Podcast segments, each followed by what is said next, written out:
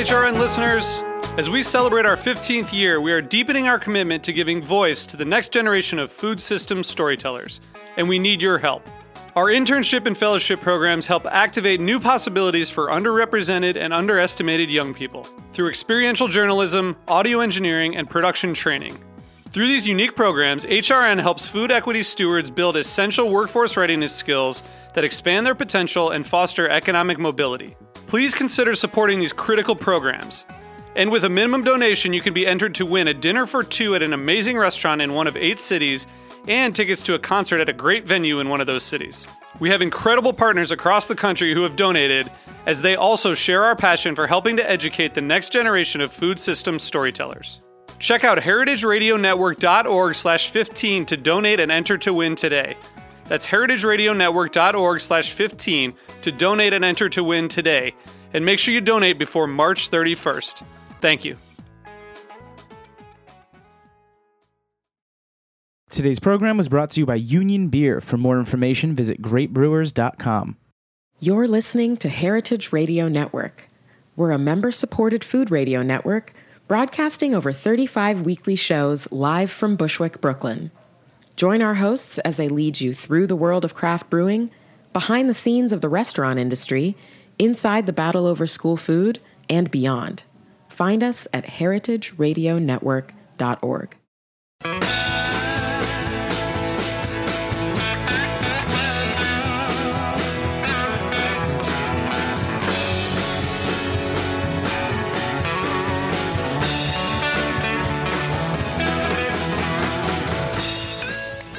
Hey, hey, welcome to Beer Sessions Radio on the Heritage Radio Network. Hey, it's Jimmy Carbone from Jimmy's Number 43 and the Good Beer Seal. And it's uh, end of 2016. This will be our, our New Year's show. I'm here uh, in Massachusetts traveling around with, with Jay and, and, and Mark Zapp. Uh, they're opening a new place up in Amesbury, Massachusetts. But we got a chance to come down to Salem, Mass. and visit with Chris Lohring of uh, Notch Brewing, someone that I've been waiting to meet for a long time. And uh, we're going to talk about the state of Massachusetts beer and and some other stuff. But anyways, cheers, guys. Welcome to the show. You know, this is one of these travel shows, so we got a little remote mic, and uh, we're sitting here in a, a beautiful old, old brick building right on this this water in Salem. Chris, tell us about this place, where we're at. You know, the history of this building and history of Salem. This is a cool place. We know about it for witches, but I've actually never been to Salem, Massachusetts. There's a lot more than witches in Salem. Uh, so this building was built in 1914, uh, all brick construction. It was a Salem fire um, that wiped out the whole south side of the town, and uh, this was one of the first buildings built after that. It was built for the REO Motor Car Company, which is, if you knew the band, REO Speedwagon. That was a truck that the REO uh, company made. So we're in the back end, which is the garage. Uh, actually, this is an old boiler room. It's on the South River. South River feeds into Salem Harbor. So it's an old industrial building downtown that we're able to you know transition into something that's brewery, but also tap room, beer garden. That's a it's a great spot. Salem has a great long history of um, uh, trade, um, and then you know being really close to the water and taking advantage of that. And so you know being you know on the water was just a huge bonus for us. We, one of my must-haves with this brewery when we came to Salem was to have a beer garden. It was minimum 100 seat outdoor beer garden because New England is you know we're Puritan culture and it's very tough to find spots to drink beer outside where you know force fed a meal. Right? Just be able to go out and have a beer and relax. So this was a really great great thing. Not only an outside beer garden but on the water. Just just a home run for us. Well, that's great. It's, it's nice to be drinking a beer. I've- been up in Massachusetts for a week, and I found it kind of hard to get craft beer at, at my package store. You know, wh- where I'm from in Haverhill, there's a package store with, you know, I had a choice of a, something from Ipswich, which was good, and I ended up going for my old standby Lagunitas IPA. But you know, why is it? Like I, I I'm not seeing all these local beers in, in package stores and other stores around the state. I mean, Jay, you were telling me about that because I know you work at a package store. well, yeah. So um, I've been moonlighting at uh, Larry's Fine Wine up in uh, Amesbury, which is a great little kind of boutique spot, and they kind of really focus on wine and spirits. But they've got a decent beer selection, but it's difficult because, um, like what their beer buyers been telling me, you know, people are no longer kind of loyal to brands or loyal to specific beers. There's so much out there that they're constantly rotating. So everybody's trying to drink what's new and what's hip, and it's kind of difficult for at least the package store to kind of keep up with that. You know, especially if they're not on top of the new breweries opening and what everybody's drinking, it's really difficult for them to bring something in. Everybody buys it, and then they bring a bunch more in, and all of a sudden it doesn't sell again. So um, yeah, it's it's tricky. It's it's there's so many breweries out there now, and there's so many options, and that's one of the main things I hear people come in and you know you see if you can help them, and I'm like, man, there's just so many choices now. Like they look at the shelves, and it's almost like they're dumbfounded, like what to choose. So which you know pushes people towards again, it's almost getting into where wine is for a lot of people. They buy wine by the label. You know, that's what a lot of people tell me. My wine knowledge is not as extensive as beer knowledge, but you know, selling people or helping people choose a wine, a lot of them say, "Hey, I'm just I'm looking for a nice label." You know, I just hope that the wine's kind of good. Goes along. But where, with so where do people get their craft beer in Massachusetts? Do they go directly to the breweries? Is that? That's where been, you an, that's find been an ongoing trend. You know, it's something that we've seen in the last three or four years. Some of the legislation in Massachusetts changed, it made it easier for brewers to sell direct to the consumer. And previous was brew pub, a license only. Now manufacturers can sell direct to the consumer in taproom environments. And we've seen, you know, last year alone, maybe like I don't know, ten, including Notch. You know, even though Notch has been around for seven years, this was our first, you know, brick and mortar. And um, so it's the younger consumers definitely we're seeing them come here. Um, they're buying a lot of beer. I, mean, I think the wholesalers are starting to realize they're losing a little bit of money because the brewers want to go direct because they capture the margin. So it's a whole new dynamic. I, I, where it ends, I don't know. Yeah, I mean, I think that's that's part of the uh, you know leading to that. Um, what made what's making our brewery our venture uh, um, possible is being able to sell direct. I mean, you know, um, you know that if you if you have to go through a distributor, you have to sell large margins. I mean, you have to work at such tight margins and sell a lot of beer in order to make money. So it becomes uh, almost impossible for a small brewery to come out and out of the gate and actually make any money without working 24 hours a day. But now, you know, if you're selling direct to consumer with this with this new uh, with the new uh, um, pour license that uh, Massachusetts uh, snuck in in the middle of the night on a bill, thank God, um, it made it possible for breweries like Jay's and myself to be able to open up and and and just sell directly to the public. Yeah, I think for us, I mean, opening Silvaticus in the space, Jimmy saw the space this morning that, like, without being able to have to pour on permit full beers, um, you know, we wouldn't be able to open as a seven barrel system. No way. And, yeah. and that space wouldn't work for us because it's not made for manufacturing really. It's made it's more of an intimate space. There's no there's no loading dock like it's but we chose it because we want to be a destination where people can come and enjoy the beer there and it really works because it's central in downtown Amesbury. So Chris, about, about not, so you said before you were, you were just contracting? Yeah, so I've been a professional brewer for a long time. I started professional brewing in 1993 uh, with Tremont in Boston, and then uh, that sold to a competitor. And then when I started Notch, just because the reasons we're talking about, the dynamics are, and, and session beer as well. So I brew all beers at modest, modest and lower alcohol. Um, so I, and I'm not getting a large margin on my beers. To build a brewery that would be profitable without a tap room, you know, in 2010 would have been impossible. I would have had to get to scale about 15,000 barrels to turn a profit. So I mean, you can't grow into that because you're going to have just extremely- a lot of debt, and, you know, or you know, a rich parent. Um, so, you know, our, our route was, or my route was contracting. Dirty word way back in the day, but because I'm a brewer, I was able to find facilities that would allow me to be, you know, participate within the brews uh, or brew it myself, um, and that really, you know, got me to where we are today. So, yeah, I don't know if I don't know if I could do that today. It's it's so competitive right now that if I would, if I went into a contract situation today without that face to face contact with a consumer with a tap room, I don't know how you make that work. It's a it's a different. More has changed in the last five years in beer than I've seen in the last twenty five years. It's just been a total change and shift in how people are consuming beer. So when, when did the law in Massachusetts change? I think like three or four years ago, there were, there were ways around it. It was just a little more convoluted. You could be a manufacturer, or excuse me, a, a, a small brewer, non-brew pub, and sell direct to the consumer. You had to get a beer and wine license from your local um, city or town. And a lot of the city and towns in Massachusetts are capped, so they weren't available or they were expensive. There's no, there's none of that anymore. As long as you have that, that small brewer's license, you, as long as the town says okay, you can get the license to sell.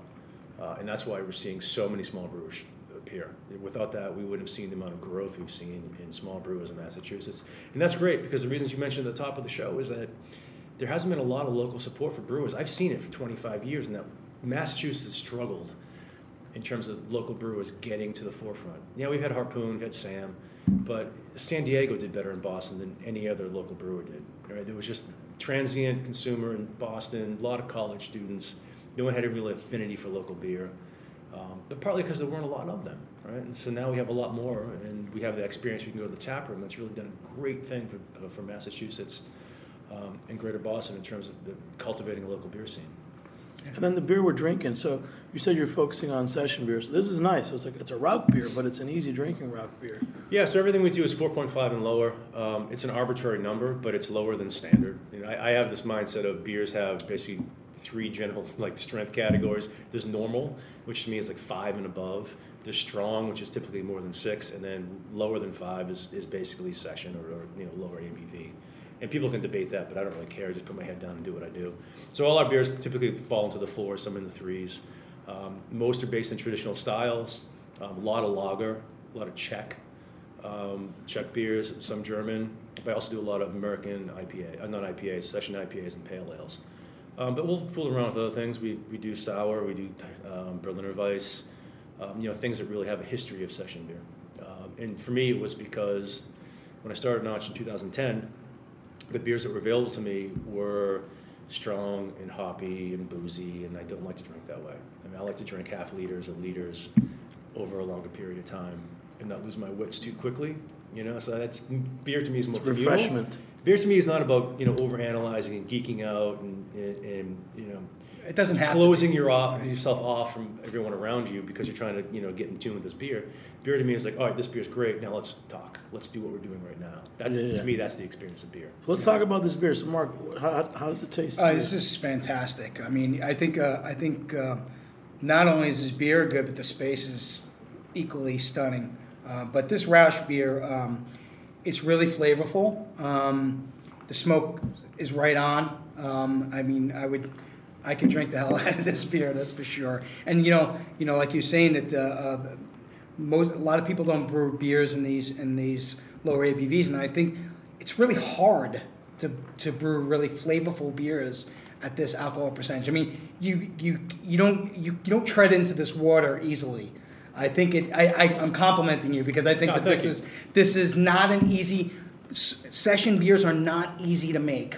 Um, I think it's much easier to throw a kitchen sink at it and make it boozy and hoppy um, than it is to do this. This has a lot of finesse and it's very rounded. Thank you. I, I mean, I think the challenges with lower ABV beers are they're just different challenges. I mean, at the higher end of ABV, it's about balance because you have so much going on and how all those flavors intermingle, and you know, can they have this, this succinct kind of flavor to them at the end? With session beer, it's it's that you have um, fewer opportunity to grab flavor from the ingredients, and how do you how do you get as much flavor out as you want, uh, as you need, and that's that's the challenge. But I don't, you know, harder, more difficult. I just think that any brewer who is skilled can eventually get there. It just takes iteration, it takes time, and it takes focus. Hmm.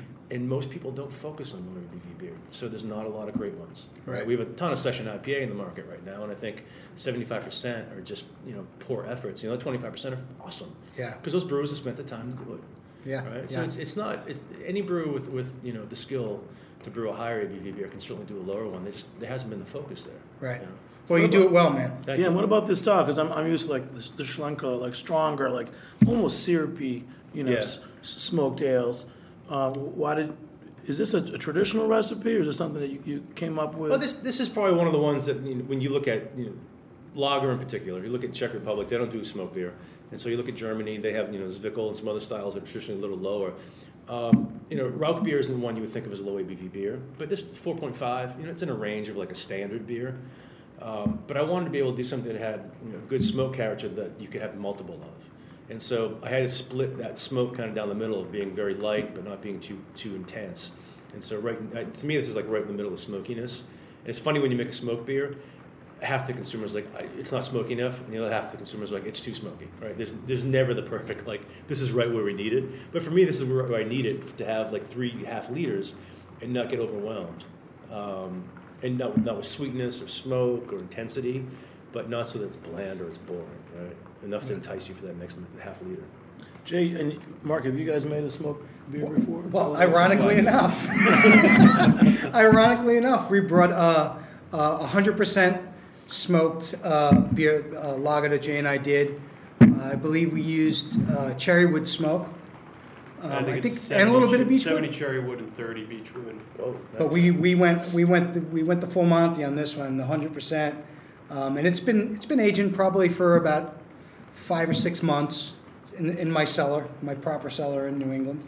Um, so uh, I'm, I'm I'm glad we, we brought that because I'm curious to, to know what you think. Tell I'd you love what, to try. Yeah, our, this the Rauch beer we have here in the tap room now is uh, fifty percent uh, uh, beechwood smoked, and the rest is just a variety of other other malts. I'd be interested to try that. Yeah, you know, talking about malts, I think I was trying to think about how we first met, and you said it was Andrea Stanley at Valley Malt. Right.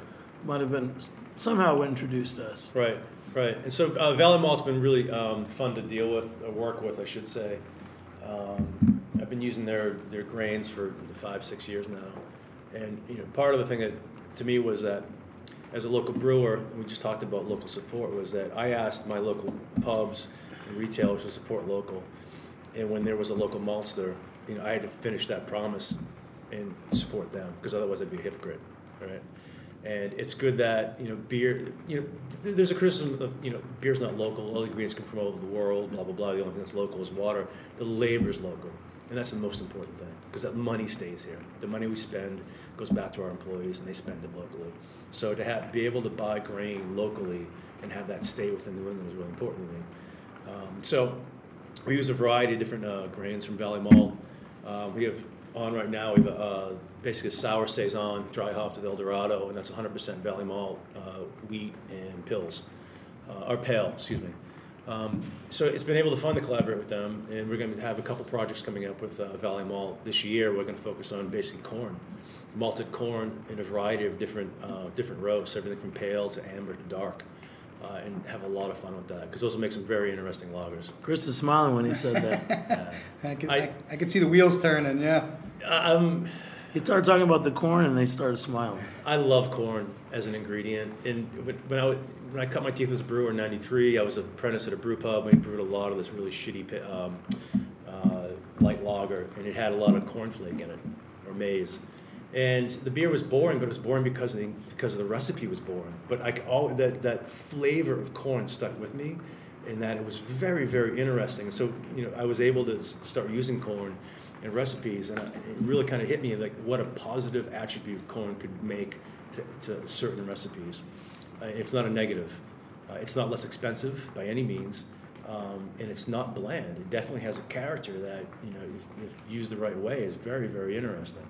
So I'm, I- I'm a huge fan of, uh, of using what is known as adjunct in a way that you know, isn't uh, traditionally done. You know, like the adjunct of, of corn as a, a cheapener or as a sugar. Like, yeah, I can understand why people don't like that, but you can turn that on its head and make something really unique with it. hey, it's like it's like using the it's like using the Death Star's weapons back on them, isn't it? using corn in your beer. I mean, to, to actually, I mean, you know, uh, the larger breweries they use it as a component to to save money and and not spend it on barley and. And it, it, it's got that sort of distinct You know, I was one-dimensional I, character. I was trying to stay away from Star Wars. but you got can't, dude, not when I'm here. I tell you what, we're, we're going to take a short break. We'll be back in a few minutes on Beer Sessions Radio. All right.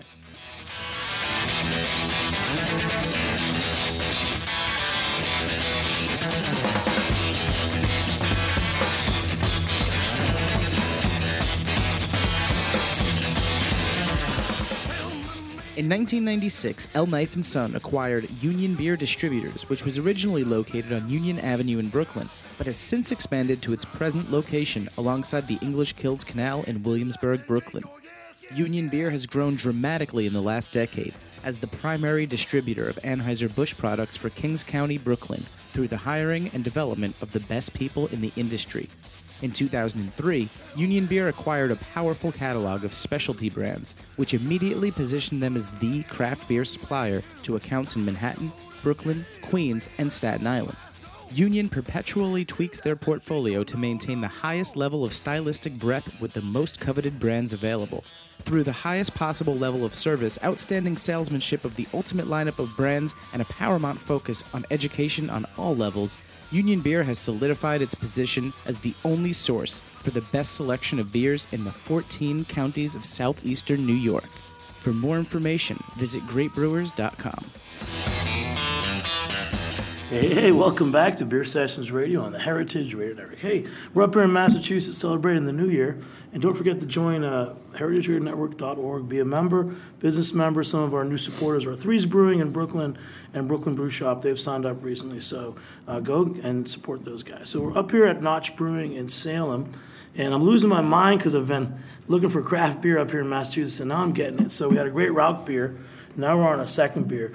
But um, you know, Chris, you have a really cool system here. You got you got an interesting tap system. It's a great place to come. You got a beer garden in the summer right here on the water in Salem. Tell us about your tap system. I mean, that was a very unique. It's like a Czech style system. Yeah, so I, I have this tap system that we imported from uh, Pilsen in, uh, in Czech Republic, and if you go to the Czech Republic, the way they pour their lagers um, is a little bit different than what we do here. You gotta stop the Sound of chairs. Czech mug. That's great. Yeah, these like real solid, thick glass mugs. These also, um, you know, Czech Republic as well. And so, you know, the, the reason that that uh, was important for me to do here is that you look at cultures that really embrace low ABV beer, and the Czech Republic is, is you know the height of that, more so than even Britain, where the, the beer they consume, consume the most of is a four percent uh, pilsner or what they call pale lager. Uh, and the way they serve it's pretty unique, and that's what we have here. It's a it's a uh, tap system where instead of you know, kind of like this piston arrangement that has a vertical throw that you have in the United States, this has a horizontal ball valve. And so the way that the way that's served is the ball valve is opened only a little bit at the start.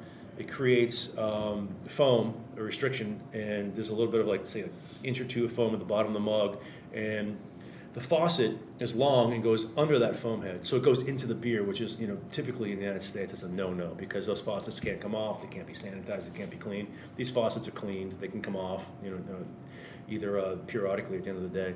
So, anyways, the, the faucet then is turned uh, all the way on, the ball valve's turned all the way on, so you have clear beer coming out, and that clear beer then pushes up that foam that you created, and as you can see here, we get a really nice, tight, dense, creamy head. Oh, yeah. And one of the things that you'll find in the Czech Republic is this: I, the idea of pilsner in the United States is really, I think, one that is um, a little narrow in view. Because in the Czech Republic, pilsner doesn't mean necessarily bright, crisp, highly carbonated, crystal clear. In the Czech Republic, you get some creaminess in those beers, and there's some malt sugar in those beers, and the way they pour the beer creates this this, this kind of you know nice kind of creaminess as you drink through the foam, but it finishes dry and, and all that stuff. But you get that that, that kind of like mouthfeel or that palate that most American consumers wouldn't associate to a pilsner. So I think part of that's in the pour. So that's one of the reasons I wanted to get this. We'll, we'll finish with with the Pils um, before you go, uh, and you get a sense of that. Um, but that was really important for us because I wanted to pour Czech. I not only do I want to brew it in a very traditional fashion, we have a, a decoction system here, and we deco- decoct all our lagers, but I want to make sure that we, we, uh, we poured it in the same fashion we do in the Czech Republic. So you said you, you, you have that system to pour your lagers, but then you Yeah, and the then we ales al- on a different tap. And then we have a we have a bank. We have ten um, you know more traditional faucets that we use for our basically ales or you know anything that's not lager uh, from the front. Right. So you were talking before about using corn as an ingredient. I mean, Jay, as a brewer, have, have you worked with corn or rice or Not other adjuncts? Not a lot. I mean, for me, you know, coming in, and it was always kind of you have like the stigma for corn, but I've talked to a lot of guys who have you know used it and are more and more now that you can get it local and you can kind of use that flavor to influence the beer more and how you know it's not just to kind of cheapen Save the money, beer. yeah. Exactly.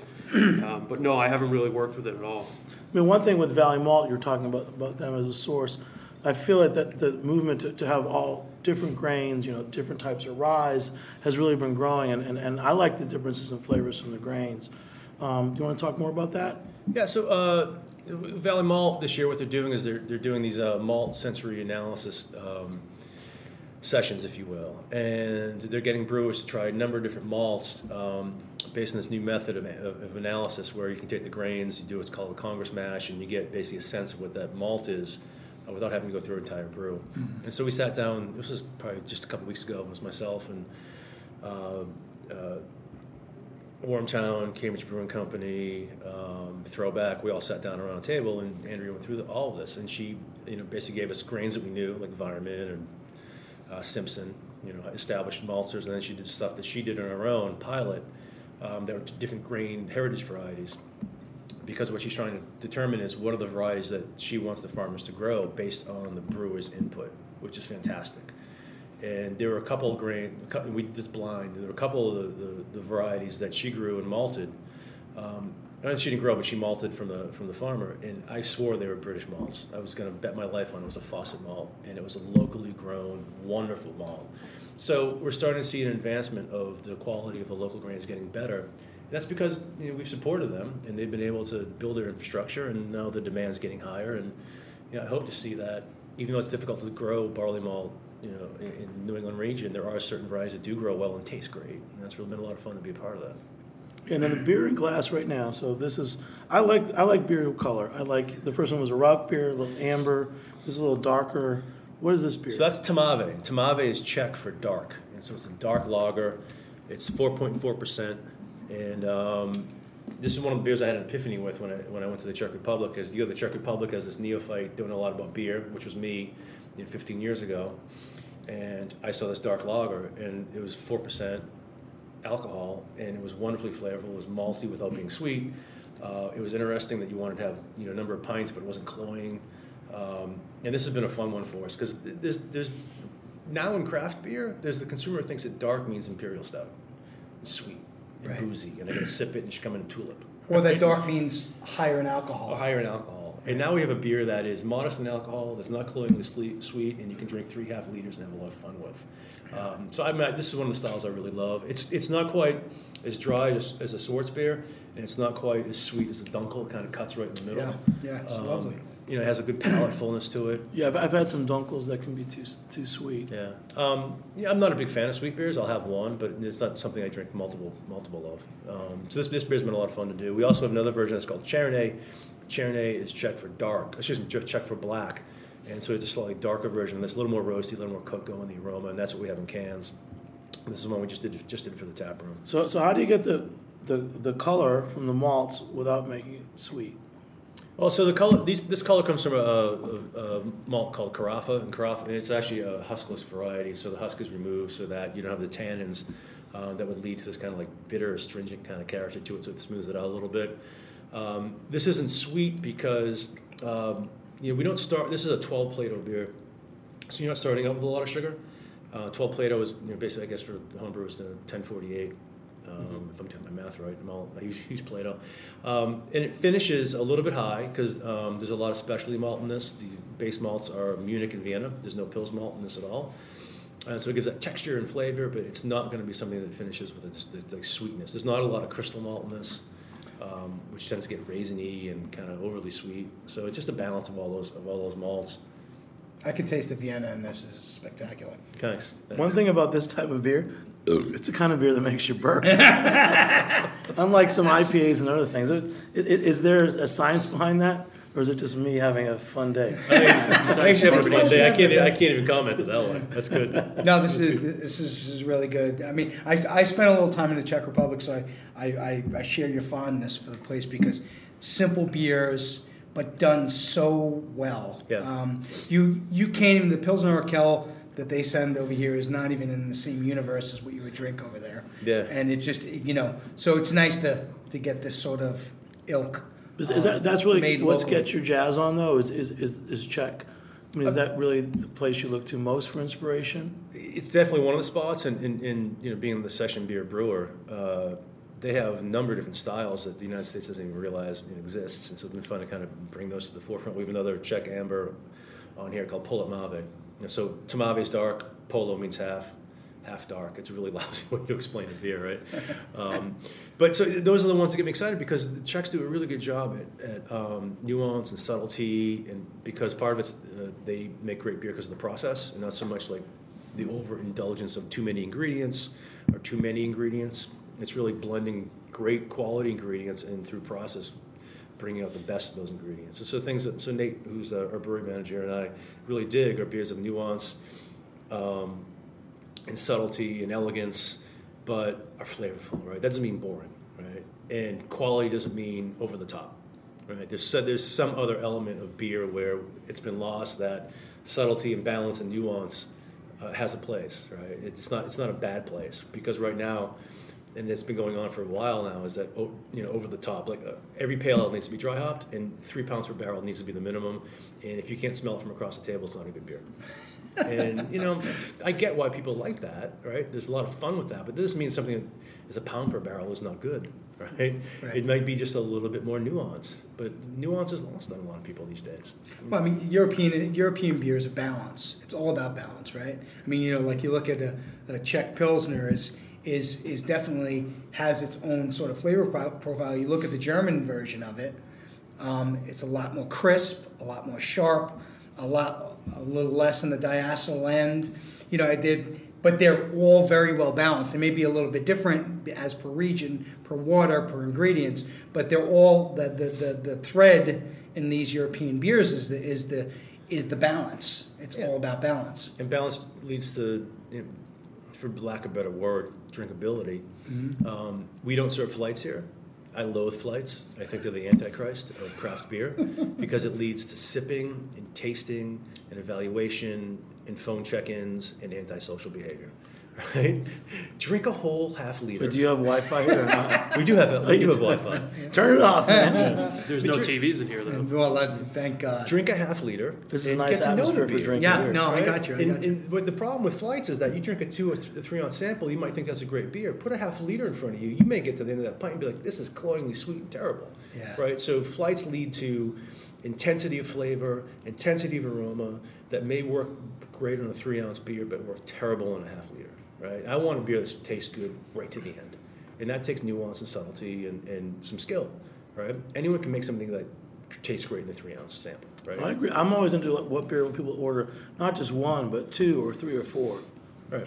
The flight kind And of that's how we, to ju- the like, way you know, as a retailer, that's how I judge. Mm-hmm. Is am I going to buy a beer again? People have to want to keep drinking it. Yeah, like, so, like the flight kind of speaks to the way society is now. It's this very like quick, like instant Short response. and they attention kind of span. Move right on to So the it's like next an thing. ins- Instagram uh, rather than like really enjoying Yeah. what you're To be doing. able to sit down. I have and to say on enjoy that note, this is you mentioned there's no TVs here. Talking about a place to drink beer, I would come to Notch Brewing in Salem to hang out. I wouldn't Yeah. even leave here. Yeah. because and the same thing what you guys are opening in Amesbury, Mass. You'll probably open by this summer, hopefully Silvaticus. The same thing. You're in a historical building. You're next to the water. You'll have outdoor seating. When people want to go somewhere, they actually want to hang out. You know, our modern world is not set up for having a good time. You know, and and, and by embracing what you're doing by local ingredients and having a craft product, that's what we're all about. That's what our life is about. You know. So cheers to you guys, man. Yeah, cheers. I'm getting charged on this stuff and I could drink more of these. So, and then for Jay, have you made have you made like kind of like dark lagers and these type of beers? Because you were at 49th State Brewing in Alaska for a number of years.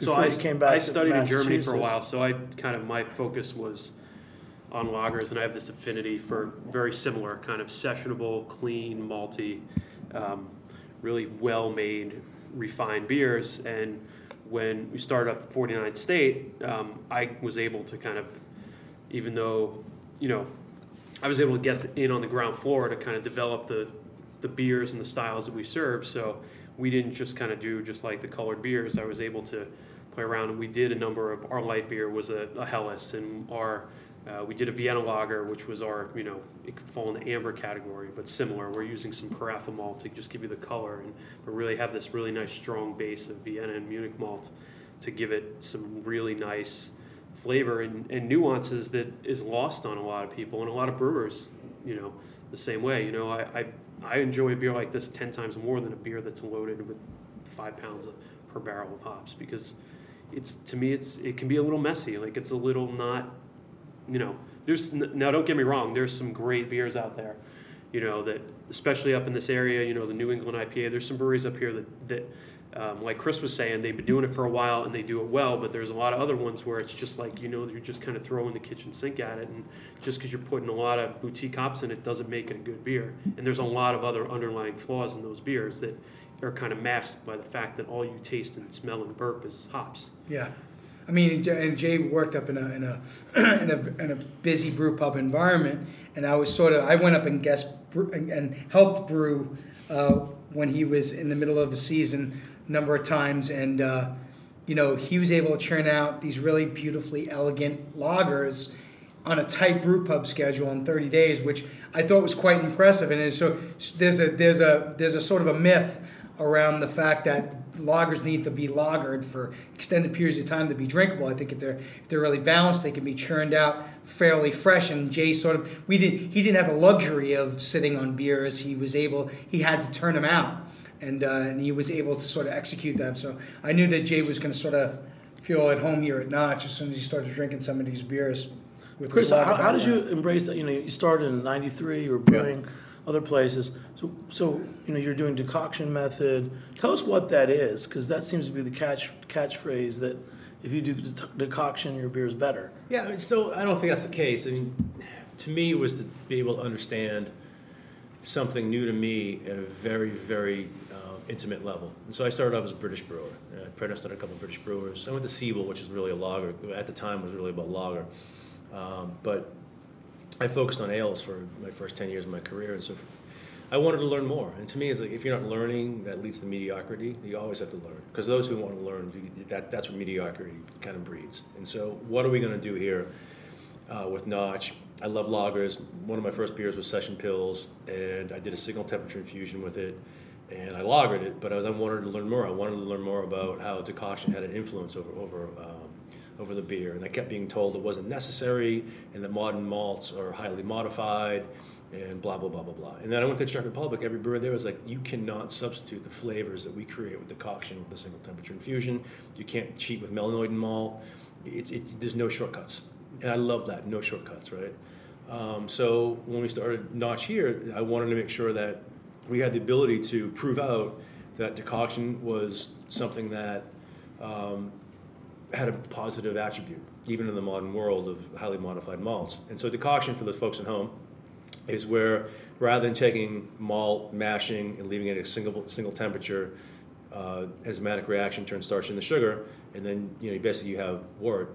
With decoction, is you have a schedule of different temperatures where different at different saccharification temperatures, you're going to create different kinds of sugars, and the way you step that those saccharification levels, or just either from protein to beta to alpha, um, you can do that through boiling por- portion of the mash and returning that mash back to the main mash and stepping those temperatures up. That's a very simple way to do it. Mash schedules can get very, very complicated with decoction. We've, we've done a number of them. It's labor intensive, it's utility intensive, it's time intensive. Um, you know, a brew day that for a single temperature would be eight hours or six hours is typically 11 to 12. Um, but for me, it's been a lot of fun to see how those flavors are extracted and how the impact of decoction really comes through in beer, especially the pale lagers, which was my biggest surprise. Like I thought, you know, dark, amber, those would really be like you're creating a lot of melanoid, and those really it's really going to shine.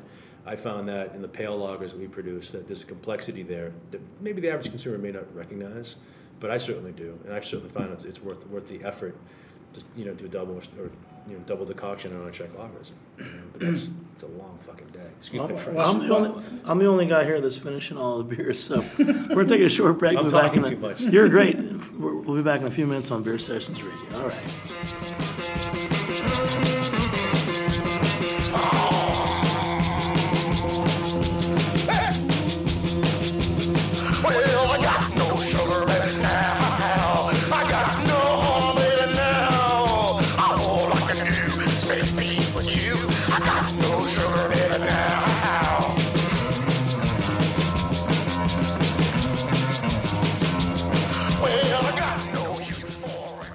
Hey, hey, welcome back to Beer Sessions Radio on the Heritage Radio Network. Hey, we're up here in Notch Brewing in Salem, Mass. So, Chris, this is amazing. So, you, you, you had your, your separate lager tap. Now you've got a, taps for the ale. So you set the bar up like kind of like what it's like a brewer's dream, right? You have quality control from start to finish. Yeah, in, in, here in Salem, this is really our R and D. Uh, we have a 10 barrel brew house, which is not large by you know any standard, but allows us to do a lot of iteration of different things. Um, open, closed fermentation, horizontal lagering tanks, and uh, cheers. You know, number of different yeasts that we use, and because we're not trying to, this is not our main production facility. We're not trying to crank out the same thing the same way every single time, which is a great challenge on its own, and I've been there. But what we're trying to do here is really identify uh, flavors, process, ingredients that we like that we then scale and go elsewhere um, to consumers in cans. So we're st- we still brew a, a, great portion of our beer out of Two Roads in Connecticut. We've been we've been uh, brewing there. Um, I think since 2012, 2013, whenever they started. The, you know, the, the year they started, we were there. Um, and it's a great spot to brew beer. There's a lot of other world-class brewers brewing beer That's there. like the, that's like the little secret of New England brewing, right? It's I mean I know uh, Lawson's, you know, a sip of sunshine. He, he Yep. makes his cans there, and in New York City there's Evil Twin, and Stillwater brewing out of there. Yep. I mean, how did you find Two Roads? Uh, Because we know Phil Markowski. is- Markowski, is a man. great brewer. Dude, So he's like Yoda. But did he track you down, or No, did so you? it, it was interesting. I heard from someone else that uh, that Phil was doing this, um, and so you know, I gave Two Roads a call, and I think just because I'd been in the industry for a while, that I, I you know, they allowed a meeting with me, and, and they saw that I already, I was already in the market, had an existing uh, beer that they brought me in, and it allowed me to um, transition to cans because I was in bottles at the point. I never wanted to be in bottles with this brand, with Notch. Notch is a session beer. Cans make a hell of a lot more sense and so they're putting a canning line in uh, within the first you know couple months of them opening, and that was just that was a game changer for us. And then we came out with cans and 12 packs, and that is just huge volume for us. And we see so many breweries now putting out can can releases. Why did you say you didn't want to be in bottles and you want to be in cans? I mean, session beer. It's at this point, it's, it's kind of known, but you know, session beer, lower alcohol, makes more sense. You know, if you're on a boat, if you're you know doing activities like around a pool, if you're playing golf, or all these kind of acti- you know more active types of you know things where you want to drink beer but don't want an eight percent beer, right? Um, it made a lot more sense, and anywhere that makes sense, cans make sense as well. It's just more flexible. Uh, bottles can't go everywhere. Cans can. If you had a sound effect right now, I could cr- crunch a can, but crunch. And Jay had some questions. So Jay was like so excited. Like, can we go see the the brew system now? so what, what do you want to ask Chris? Because you're a great brewer, up and coming brewer. I love you. 49th State Brewing, and now you're opening Silvaticus up in Amesbury, Mass. What, what are some questions you want to ask Chris as a brewer? Uh, I mean, for me, I'm just you know totally into the whole decoction system and seeing how you know, knowing that you've been a brewer for a long time, like being able to build kind of I don't know if it's your dream system, but being able to build it from your collective knowledge and kind of doing things the right way. Because as a brewer at 49th, we went through two expansions while I was there, and every time it was a learning experience for me because it was kind of on the fly and and balancing production, but also you know what we wanted to do with certain beer styles, setting it up so we could do step mashing, things like that. Um, so I just you know I'm just a you know brewer geek that just likes to see stuff and kind of I mean, understand how process flow and see how every because everybody does it also a little different too because everybody has different experiences and like different reasons why they do things. So I just So you want to see his brew system? I do. Well, Show me process your- guy, man. Come The- on. It may not be a dream system. I don't know if everyone ever brews a dream system because after you brew on something for six months, you're like, you know, I could change this to this.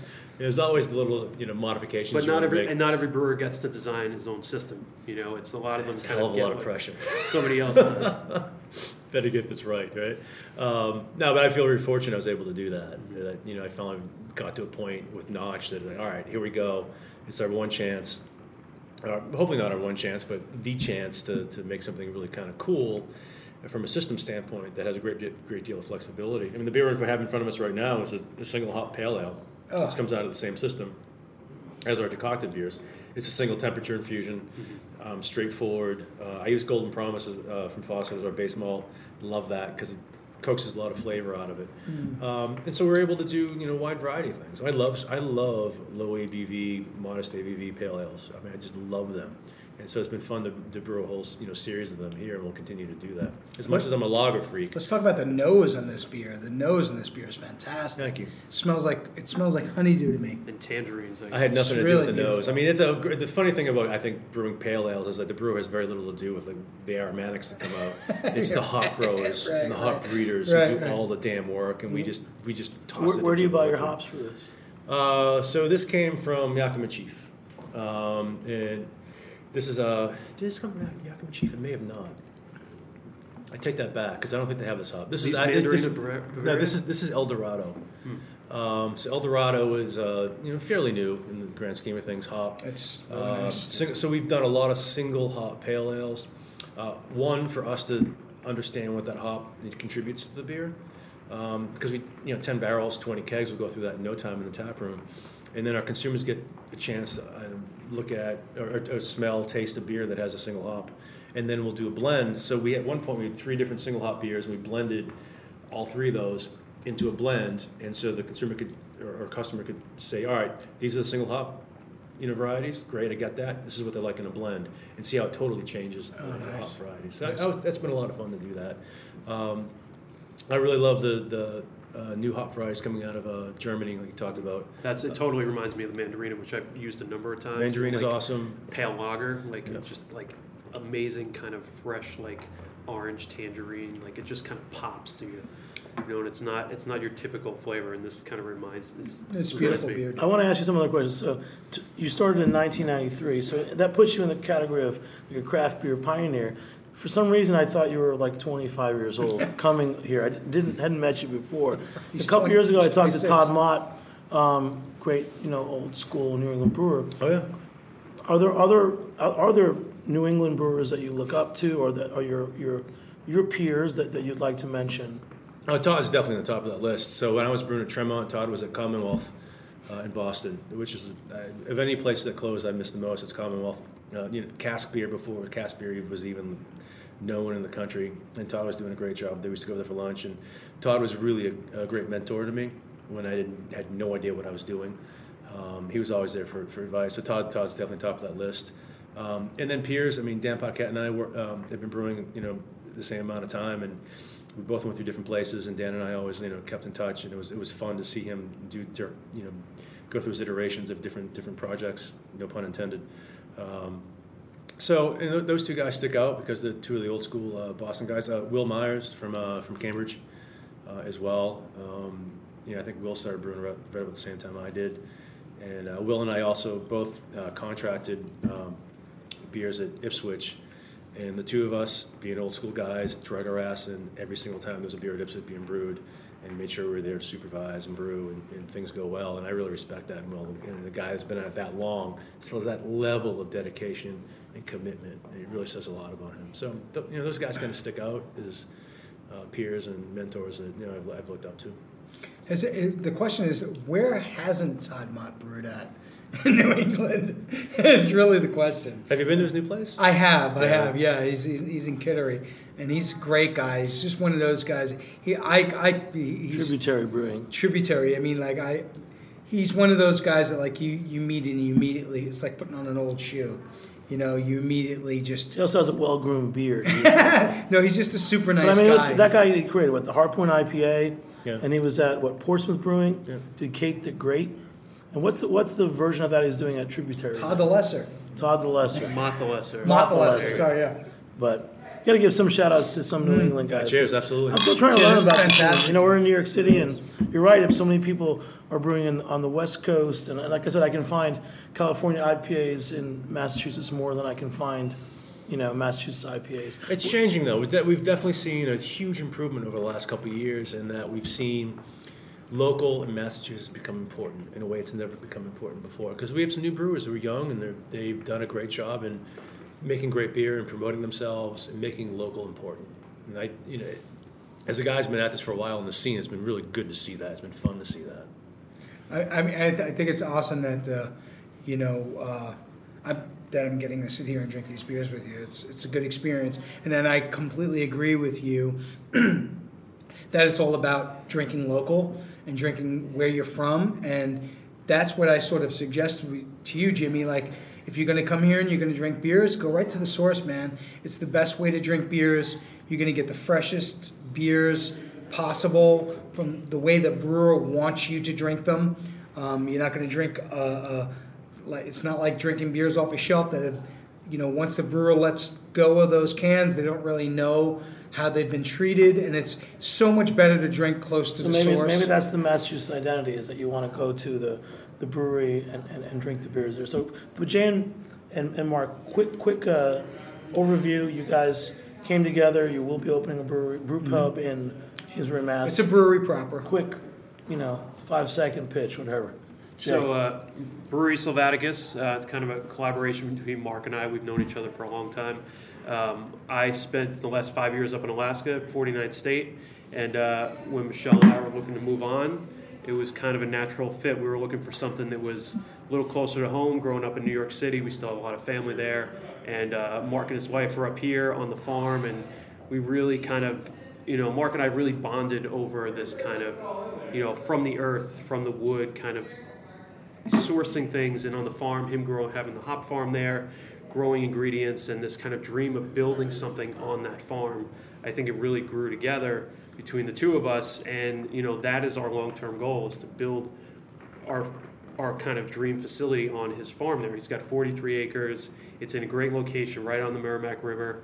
Um, and you know, so to get there, we're bootstrapping Silvaticus It's gonna be a, in a downtown brew pub where you can go and buy pints, you're on the river. So yep, we're utilizing the ability to have a pour license and sell beer why, directly why to Amesbury, Mass? So, Well, you I said, mean- you said it was a beer town. Well, what, what brought me to New England to begin with is that my, my wife was born and raised in Merrimac, Massachusetts.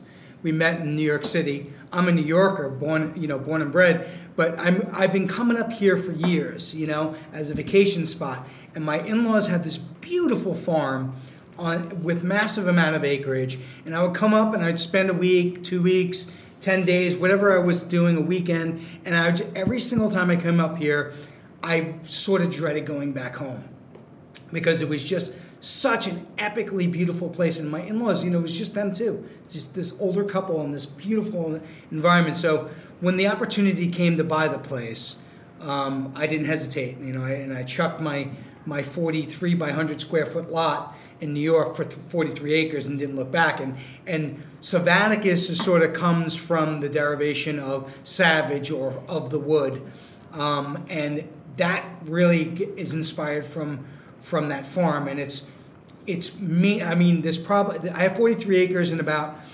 uh, eight of it is cleared. So um, there's a lot of walking trails, and you feel like you're in God's country, if there is a God. And and you and you just it's just this epically beautiful place, and it was what inspired me to come up to New England. Like moving to New England was a no-brainer to me. When I got here, Jay was up in Alaska, and I was like, "You really need to come check out this place because I think you would, you'd, you'd get it as well." And when minute he came, he felt the same. So that, so for us to transition into a place, I mean, to open the brewery at the farm is an enormous undertaking that that's going to need a little bit of a step process. So hence why we're opening in Amesbury. But Amesbury uh, is the next town over, and it's a serious beer town. People like beer, and there's no brewery there. And we'd like to be There's, proud a, to there's say a beer bar, there's a beer store. Oh, they, I mean, you know, there's a craft beer cellar. You know, there's there's multiple beer bars, and but there's no brewery. There used to be uh, Cody Brewing used to be in in Amesbury, but it has since passed.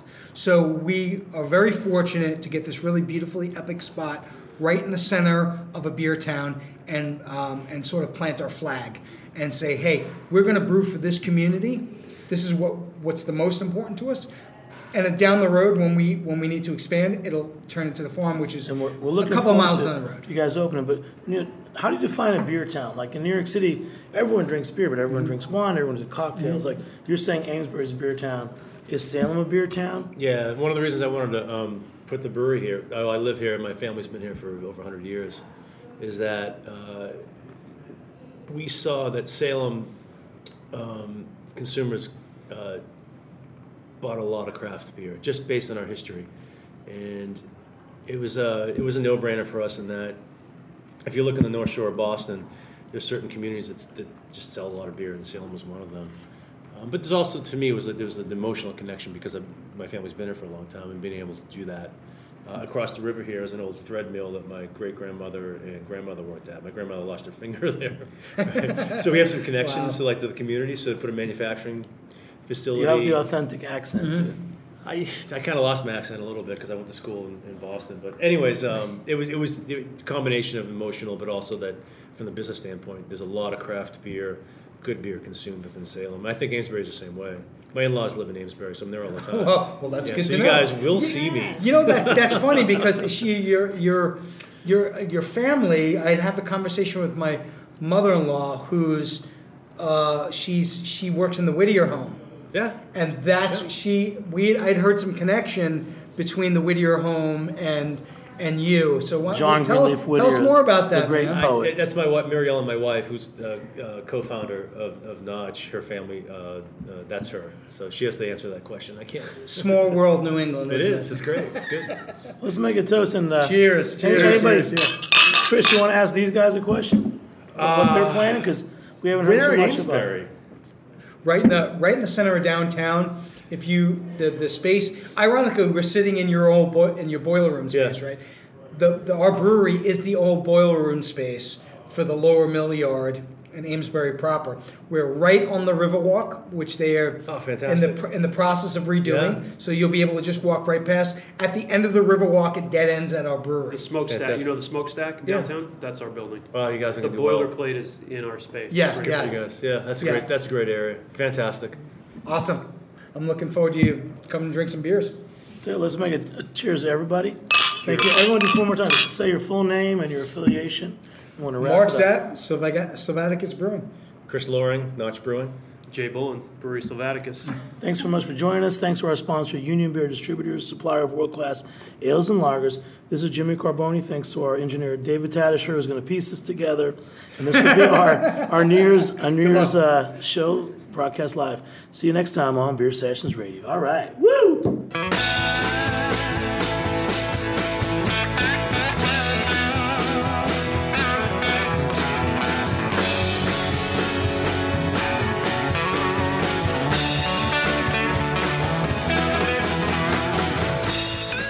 Thanks for listening to Heritage Radio Network, food radio supported by you. For our freshest content and to hear about exclusive events, subscribe to our newsletter. Enter your email at the bottom of our website, heritageradionetwork.org. Connect with us on Facebook, Instagram, and Twitter at heritage underscore radio. Heritage Radio Network is a nonprofit organization driving conversations to make the world a better, fairer, more delicious place. And we couldn't do it without support from listeners like you. Want to be a part of the food world's most innovative community? Rate the shows you like, tell your friends, and please join our community by becoming a member. Just click on the beating heart at the top right of our homepage. Thanks for listening.